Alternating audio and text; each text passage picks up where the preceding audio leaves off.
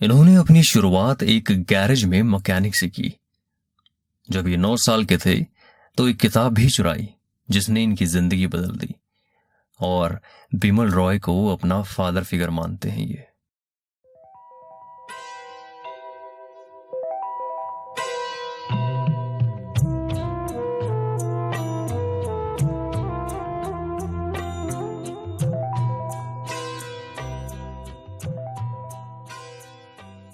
आदमी बुलबुला है पानी का, और पानी की बहती सतह पर टूटता भी है, डूबता भी है, फिर उभरता है, फिर से बहता है। कम शब्दों में इतनी गहरी बात कहने वाला कोई जादूगरी हो सकता है, और गुलजार साहब किसी जादूगर से कम नहीं। गुलजार साहब के जन्मदिन के अवसर पर मैं कहानी वाला लेकर आया हूँ आप सभी लोगों के लिए एक नई पेशकश। जहाँ पर हर हफ़्ते मैं बात करूँगा किसी खास इंसान के जीवन के बारे में। बताऊँगा कैसे रहे वो अपने जीवन में, कैसे करी उन्होंने शुरुआत। चलिए चलते हैं इस खास सफ़र पर, मेरे यानी कहानी वाला के साथ।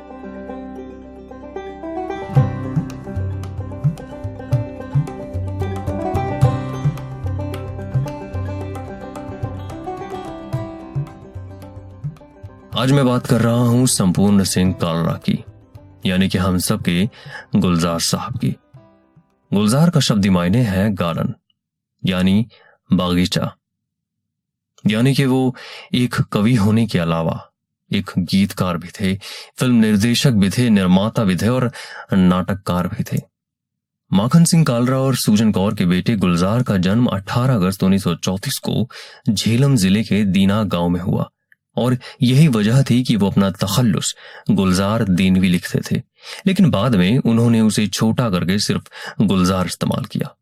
और जब भारत का बंटवारा हुआ, तब इनका परिवार आज़ाद भारत के अमृतसर में बस गया और ये खुद बॉम्बे आ गए, जहाँ इन्होंने काफ़ी छोटे छोटे काम किए। और उन छोटे कामों में एक काम था मैकेनिक का। जी हाँ गुलजार साहब ने अपनी शुरुआत एक गैरेज में एज अ कार मैकेनिक की। लेकिन मैकेनिक का काम करने के साथ साथ उन्होंने लेखन भी जारी रखा। खाली समय में वे कविताएँ लिखा करते थे और शुरुआत में वे जिस नाम से अपना लेखन लिखते थे वह नाम था गुलजार दीनवी जो बाद में गुलजार रह गया। मैं एक बहुत ही मज़ेदार किस्सा बताता हूँ आपको गुलजार साहब का। गुलजार साहब फ़िल्मों में नहीं जाना चाहते थे और वर्स्ट ऑफ़ ऑल वो गाने नहीं लिखना चाहते थे। लिखना चाहते थे तो सिर्फ़ कविताएँ, क्योंकि उन्हें लिटरेचर से बहुत प्यार था और वो उसी को ही प्यार करना चाहते थे। तो जब वो ए जाते थे ए यानी कि प्रोग्रेसिव राइटर्स एसोसिएशन ये एक एसोसिएशन था जो इंडियन राइटर्स ने ही इस्टेब्लिश किया था। तो जब वो वहाँ जाते थे ए में तो उस दौरान उनकी मुलाकात और भी राइटर से हुई वहाँ पर। जैसे कि शैलेंद्र जी देबू सेन जी तो वो वहाँ उनके दोस्त बन गए। और देबू सेन ही वजह रहे जो गुलजार साहब को जिन्होंने बंगाली लिटरेचर से प्यार कराया।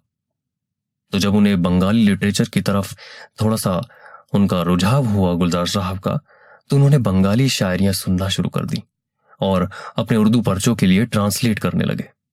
और देबू सेन ही है जिन्होंने गुलजार साहब को बिमल दास यानी बिमल रॉय से मिलवाया। हालाँकि वो जाना तो नहीं चाहते थे बिमलदा के पास, लेकिन शैलेंद्र जी ने उन्हें डांट लगाई और बोला कि जाएँ। फिर वो बिमलदा से मिले और उस वक्त बिमलदा की फ़िल्म बन रही थी बंदनी, और जिसके लिए गुलजार साहब ने पहला गाना लिखा वो गाना था ये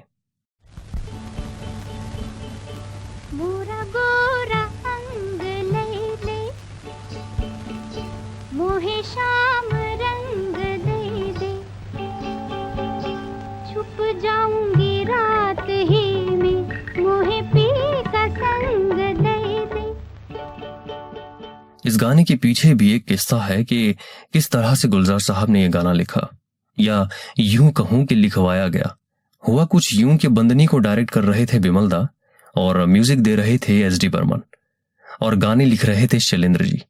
लेकिन उस वक्त किसी वजह से शैलेंद्र जी और एस डी बर्मन के बीच में कुछ कहा सुनी हो गई। तो बिमल रॉय ने गुलजार साहब को एस डी साहब की धुन पे गाना लिखने को कहा। हालाँकि गुलजार साहब गाना तो नहीं लिखना चाहते थे लेकिन किसी तरह से उन्होंने वो गाना लिखा, उनकी बात मानी। और हालाँकि बाकी के गाने जो हैं, वो शैलेंद्र जी ने ही लिखे, पर बिमल दा को उस वक्त गुलजार साहब के टैलेंट का अंदाज़ा हो गया था। तो वो चाहते थे कि ये सिलसिला और बढ़े और वो और लिखें, लेकिन गुलजार साहब ने मना कर दिया। पर बिमल दा नहीं चाहते थे कि गुलजार साहब वापस उस गैरेज में जाएँ और मैकेनिक का काम करें। इसलिए उन्होंने तब उनसे कहा कि देखो, मैं नई फ़िल्म शुरू कर रहा हूँ, काबुली वाला के नाम से। तुम मुझे असिस्ट करो, लेकिन वापस मोटर गैरेज में काम करके अपने आप को वेस्ट मत करो। तो गुलजार साहब आज भी जब इस चीज़ को याद करते हैं तो उनका गला भर जाता है। वो बिमल रॉय को अपना मेंटोर या गुरु ही नहीं, बल्कि एक पिता की छवि मानते थे। और इस तरह से गुलजार साहब ने बॉलीवुड इंडस्ट्री में अपनी शुरुआत की। तुम आ गए हो, नूर आ गया है। नहीं तो चरागों से लो जा रही थी। 1966 में आई फ़िल्म बीवी और मकान, जिसके डायरेक्टर थे ऋषिकेश मुखर्जी और लिरिसिस्ट थे गुलजार साहब। फिर उसके बाद ऋषिकेश दा और गुलजार साहब ने बहुत सी फ़िल्में साथ में की, जैसे कि आनंद, बावर्ची, नमक हराम, गुड्डी। और गुड्डी की अगर मैं बात बताऊँ तो गुड्डी फ़िल्म में गुलजार साहब का एक गाना है, जो कि बहुत फ़ेमस हुआ है जिसके बोल हैं, हमको मन की शक्ति देना। वो गाना इतना फ़ेमस हुआ कि वो आज भी आज भी स्कूलों में प्रेयर के तौर पर गाया जाता है। गुलजार साहब ने अपने फिल्मी करियर में राहुल देव बर्मन के अलावा सचिन देव बर्मन, शंकर जयकिशन, हेमंत कुमार, लक्ष्मीकांत प्यारेलाल, मदन मोहन, राजेश रोशन, सलील चौधरी तथा ए आर रहमान जैसे संगीतकारों के साथ भी काम किया है। एक उम्दा लिरिसिस्ट के साथ साथ वो एक बेहतरीन डायरेक्टर भी थे और उनकी एज अ डायरेक्टर सबसे पहली फ़िल्म थी 1971 में आई मेरे अपने। इसके बाद इन्होंने कोशिश, अचानक आंधी और परिचय जैसी फ़िल्म डायरेक्ट करी। 1972 में बनी फ़िल्म कोशिश, जिसमें जया भादुरी थी और संजीव कुमार थे, यह एक ऐसे जोड़े की कहानी थी जो सुनने और बोलने में असमर्थ थी। और इस खूबसूरत फ़िल्म ने गुलजार साहब को डायरेक्टर की एक अलग ही कैटेगरी में रख दिया था। इसके बाद गुलजार और संजीव कुमार की केमिस्ट्री कुछ यूँ बैठी कि उनकी जोड़ी आंधी मौसम अंगूर और नमकीन जैसी फ़िल्मों में पूरी तरह सफल साबित हुई। देखिए गुलजार साहब का लिखने का तरीका सिलेक्शन ऑफ़ वर्ड्स सब जुदा है बाकियों से। ये आप मानते हैं मेरी बात। क्योंकि वो सिंपल से सिंपल वर्ड्स में कॉम्प्लेक्सिटी को बयां कर देते हैं। एक किस्सा है जो मुझे पर्सनली काफ़ी पसंद है क्योंकि यह जुड़ा है आ, मेरी एक फेवरेट फ़िल्म से। 1987 में आई फ़िल्म इजाज़त। इसको डायरेक्ट किया है गुलजार साहब ने और म्यूज़िक दिया है आर डी बर्मन ने। तो इस फ़िल्म में एक गाना है, मेरा कुछ सामान तुम्हारे पास पड़ा है। तो जब ये गाना गुलजार साहब ने आर डी बर्मन को पकड़ाया म्यूज़िक कंपोजिशन के लिए तो आर डी बर्मन ने जब उसे पढ़ा तो मज़ाक में कहा कि ये क्या है? कल को तुम न्यूज़पेपर के रैंडम हेडलाइंस पे भी गाना बनवा लोगे मुझसे। तो वो इसलिए कहा उन्होंने क्योंकि उस लिरिक्स में एक टिपिकल बॉलीवुड सॉन्ग की तरह कोई मीटर नहीं था। कोई राइमिंग नहीं थी।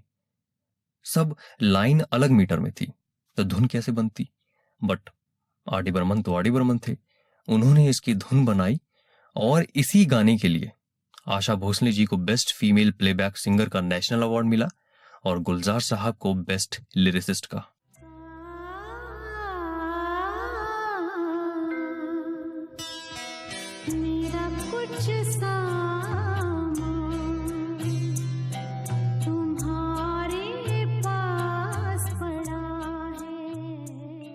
अब मैं बात करूँगा गुलजार साहब के निर्देशन में बनी एक ऐसी चीज़ की, जिसने गुलजार साहब के डायरेक्शन करियर को एक दूसरे मुकाम पे पहुँचा दिया। मैं बात कर रहा हूँ 1988 में दूरदर्शन पे आया सीरियल मिर्ज़ा गालिब, जिसमें गालिब की भूमिका निभाने वाले कोई और नहीं नसरुद्दीन शाह थे। और इसमें जो गजलें थी, उसको गाया और म्यूज़िक दिया था जगजीत सिंह जी ने। ये उस वक्त का बहुत ही पॉपुलर सीरियल था। और इससे जुड़ा एक किस्सा है जो शायद आप में से बहुत कम लोग जानते होंगे। वो ये कि जब गुलजार साहब इस सीरियल की प्लानिंग कर रहे थे 1970s में तो वो संजीव कुमार को कास्ट कर रहे थे, क्योंकि जैसे मैंने कहा कि काफ़ी अच्छी केमिस्ट्री हो गई थी इनकी फ़िल्म बनाने के दौरान, फिर बीच में प्रोजेक्ट किसी कारण से बंद हो गया और तकरीबन दस साल के बाद गुलजार साहब ने वापस उस प्रोजेक्ट को उठाया और उस पर काम शुरू कर दिया। लेकिन इस बार उन्होंने संजीव कुमार को नहीं, नसरुद्दीन शाह को कास्ट किया एज अ मिर्ज़ा गालिब। तो इस पर नसरुद्दीन शाह की भी एक स्टोरी है, एक छोटा सा किस्सा है कि ऐसा क्या हुआ जो उन्होंने संजीव कुमार की जगह नसरुद्दीन शाह को कास्ट किया। एक्चुअली में हुआ क्या था कि 1970s में जब नसरुद्दीन शाह को यह बात पता चली कि गुलजार भाई मिर्ज़ा गालिब पर एक सीरियल बना रहे हैं और उसमें गालिब के रोल के लिए संजीव कुमार को कास्ट कर रहे हैं तो तुरंत नसरुद्दीन शाह ने गुलजार साहब को एक लेटर लिखा। उसमें लिखा था कि संजीव कुमार को जो आप कास्ट कर रहे हैं गालिब के रोल के लिए, वो सरासर गलत है। क्योंकि वो गुजराती हैं तो शायद वो जस्टिफाई ना कर पाए इस रोल को। तो इस रोल के लिए आप मुझे कास्ट करें। तो ऐसा लिखकर गुलजार भाई को उन्होंने लेटर भेज दिया। फिर उसके बाद जब ये प्रोजेक्ट शुरू हुआ, जब काम करना शुरू हुआ, हालाँकि इसके अंदर नसरुद्दीन शाह ही थे, लेकिन बाद में जब पता चला तो नसरुद्दीन शाह ने यह भी कहा कि ये जो लेटर था, जो उन्होंने लिखा था, वो गुलजार साहब को कभी मिला ही नहीं। तो ये किस्मत की बात थी कि उस रोल के लिए नसरुद्दीन शाह को कास्ट किया गया। तो वैसे तो गुलजार साहब ने अपने जीवन काल में बहुत काम किया है, जिसके लिए तारीफें कम पड़ जाएँगी और मेरे बोल भी। क्योंकि उन्होंने as a lyricist director producer और यहाँ तक म्यूज़िक कंपोज भी किया है कुछ फ़िल्मों के लिए। और जिस फ़िल्म में भी काम किया है, वहाँ अपनी छाप छोड़ी है। इसके लिए उन्हें बहुत सी अप्रिसिएशन और अवार्ड्स भी मिले हैं, जैसे कि national film awards Filmfare awards और स्लम डॉग मिलेनियर फ़िल्म के गाने जय हो के लिए इन्हें ग्रैमी अवार्ड और अकेडमी अवार्ड भी मिला है। और 2004 में उनको पद्म भूषण से सम्मानित भी किया गया। मैं आज उनके जन्मदिन पर उनको बेहद शुभकामनाएँ देता हूँ और लंबी उम्र की कामना करता हूँ। और इसी के साथ मैं कहानी वाला आपसे विदा लेता हूँ। मुझे बताएँ कमेंट्स में कि आपको यह एपिसोड कैसा लगा, और अगर आप ऐसी कहानियों में दिलचस्पी रखते हैं तो आप हमारे नए चैनल पीएसएच पॉडकास्ट को सब्सक्राइब कर सकते हैं, जहाँ पर मैं लाऊँगा सुनने के लिए बहुत कुछ। चलिए, अगले हफ़्ते फिर से मुलाकात करूँगा, तब तक के लिए इजाज़त।